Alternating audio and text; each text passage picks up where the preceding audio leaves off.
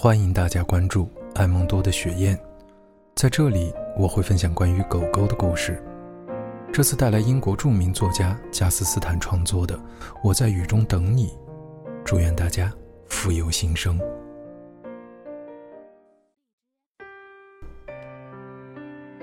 他的名字叫伊夫。一开始，我恨他改变了我们的生活，我恨丹尼一直注意他的小手，还有他。那丰满又圆润的小屁股，我恨他凝视着他那双温柔闭眼时的神情。那时，他那双绿眼睛也会从时髦的金色刘海下注视着他。难道我嫉妒他足以掩饰一切缺点的迷人微笑？也许吧，因为他是人，不像我是只狗。他精心打扮，哪像我？很多他有的我都没有，比方说，我许久才剪一次毛或洗一次澡，他每天洗澡，还有一个专门负责给他染发的家伙，为他染成丹尼喜欢的样子。我的指甲长到会刮坏木质地板，他则经常修剪，磨光指甲，确保它形状与大小的美观。一副对仪表的专注也反映在个性上。他不可思议的有条理，天生吹毛求疵，一天到晚在列表，忙着写下待办事项，常常为丹尼和我制作爱的课表。所以，我们周末不是去家装大卖场，就是在乔治城资源回收站排队。我不喜欢油漆房间，修理门把，清洗纱窗，但丹尼显然为了领取奖赏，通常。包括很多的依偎和爱抚，倒是乐在其中。因为，他交代的事情越多，他就做得越快。伊夫搬来和我们住，不久之后，他们就举行了小型婚礼。我同他们的好友及伊夫的家人一起出席。但你没有兄弟姐妹可以邀请，至于父母的缺席，他只解释为他们。不爱出远门。姨夫的父母对前来参加的人说明婚礼举行的地方，也就是惠德比岛上一间可爱的沙滩小屋，由他们未能出席婚礼的密友所有。我必须严格遵守规定才能参加，我不能在沙滩上乱跑，或是在海湾里玩水，因为我可能把沙子带到昂贵的桃花心木地板上。我还被迫在指定的地点，垃圾桶旁撒尿解便。从惠德比岛回来后，我发现伊夫在我们的公寓里多了一份权威，他敢于公然换改东西的位置，比如毛巾、床单，甚至家具。他就这样进入了我们的生命，改变着一切。尽管他的介入让我不开心。他身上却有某样东西，让我无法真正发飙。我想，那应该是他日渐肿起的肚子。伊夫要休息时，便侧躺下来，一副吃力的模样。他脱掉上衣和内衣，躺在床上，两颗沉甸甸的乳房分别往两边垂下，这让我想起我妈妈在喂奶时，一边叹气，一边趴在地上。把腿举起来，露出奶头给我们吸的情景，那模样仿佛在说：“这是我用来喂你们的工具，快点给我吃。”伊夫把全部的注意力放在了未出世的婴儿身上，这让我非常厌恶。不过回想起来，我发现自己从未给过他一个让他同样全神贯注地对待我的理由。这或许……是我的遗憾。我喜欢她怀孕的样子，但知道自己绝不会得到她对待婴儿那般的关爱，因为，我永远不会是她的孩子。孩子出世前，她就已把全部心思放在了孩子身上。她经常透过紧绷的肚子触摸孩子，她对孩子唱歌，随着自己放的音乐起舞。她发现。喝橙汁会引起胎动，就常常喝，还一边对我解释：“健康杂志上说喝橙汁可补充叶酸。但是他和我都明白，这样做其实是为了让胎儿踢他。有一回，他问我，想不想知道那种感觉？我点头。所以他喝了橙汁后，把我的脸贴在了他的肚子上。我真的感觉到了胎动。我想，那是胎儿的胳膊肘正倔强地往外推，好像有人从坟墓里伸出手来一样。我实在很难想象那里面到底是怎么回事。大概伊夫的神奇育儿袋里藏了一只小兔子。不过，我知道他体内的东西与他是分离的，他有自己的意志，想动就动，那是他无法控制的。他被酸刺激到的时候除外。我羡慕女人，她们孕育了生命，一个身体里负载着另外一个完整的个体。真是不可思议。所谓负载的对象，并不包括虫子在内。我的体内有过虫子，那真的不能算是另一个生命体，而是寄生虫，本来就不应该在体内。伊夫的体内的生命是他制造的，是他和丹尼一起制造的。我当时曾经暗自希望，宝宝会长得像我。记得宝宝来临的那天。我刚成年，依日历算来，我是两岁的。丹尼在佛罗里达州的戴通纳，为了他赛车生涯中重要的一站奋斗。他花了一整年拉拢赞助商，不停的恳求、拜托、催促，直到有一天终于走运，在某家旅馆的大厅找到合适的人。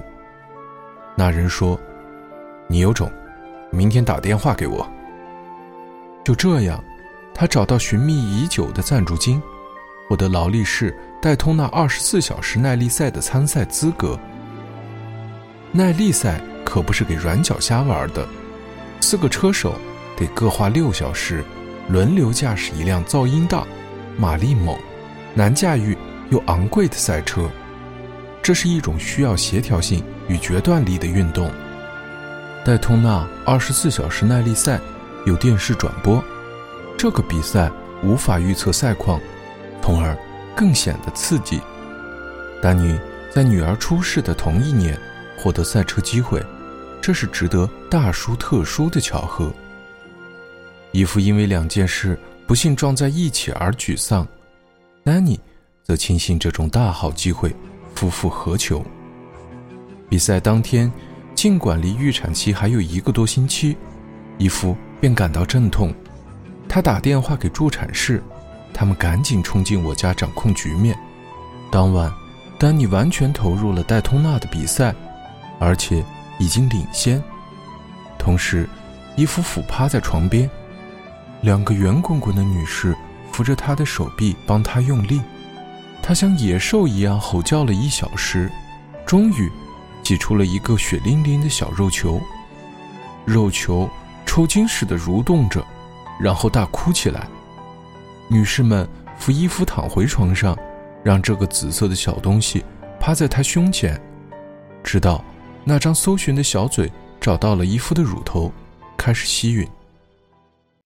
可以让我独自休息一下吗？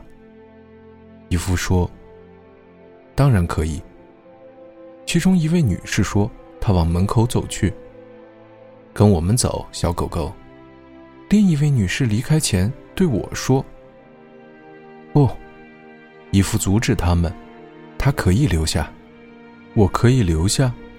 我忍不住感到无比骄傲，我竟可以被列入伊夫的亲友圈里。两位女士匆忙去善后，我则目不转睛地盯着伊夫喂他的新生儿。几分钟后，我的注意力从婴儿的第一餐转移到了伊夫脸上。我看到他在哭，但我不知道原因。他那只空出来的手垂在床边，手指靠近我的嘴和鼻。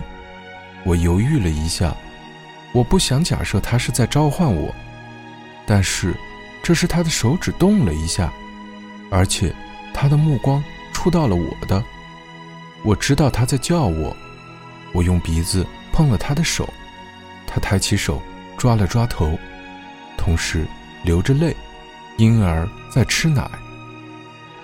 我知道，是我叫他去的。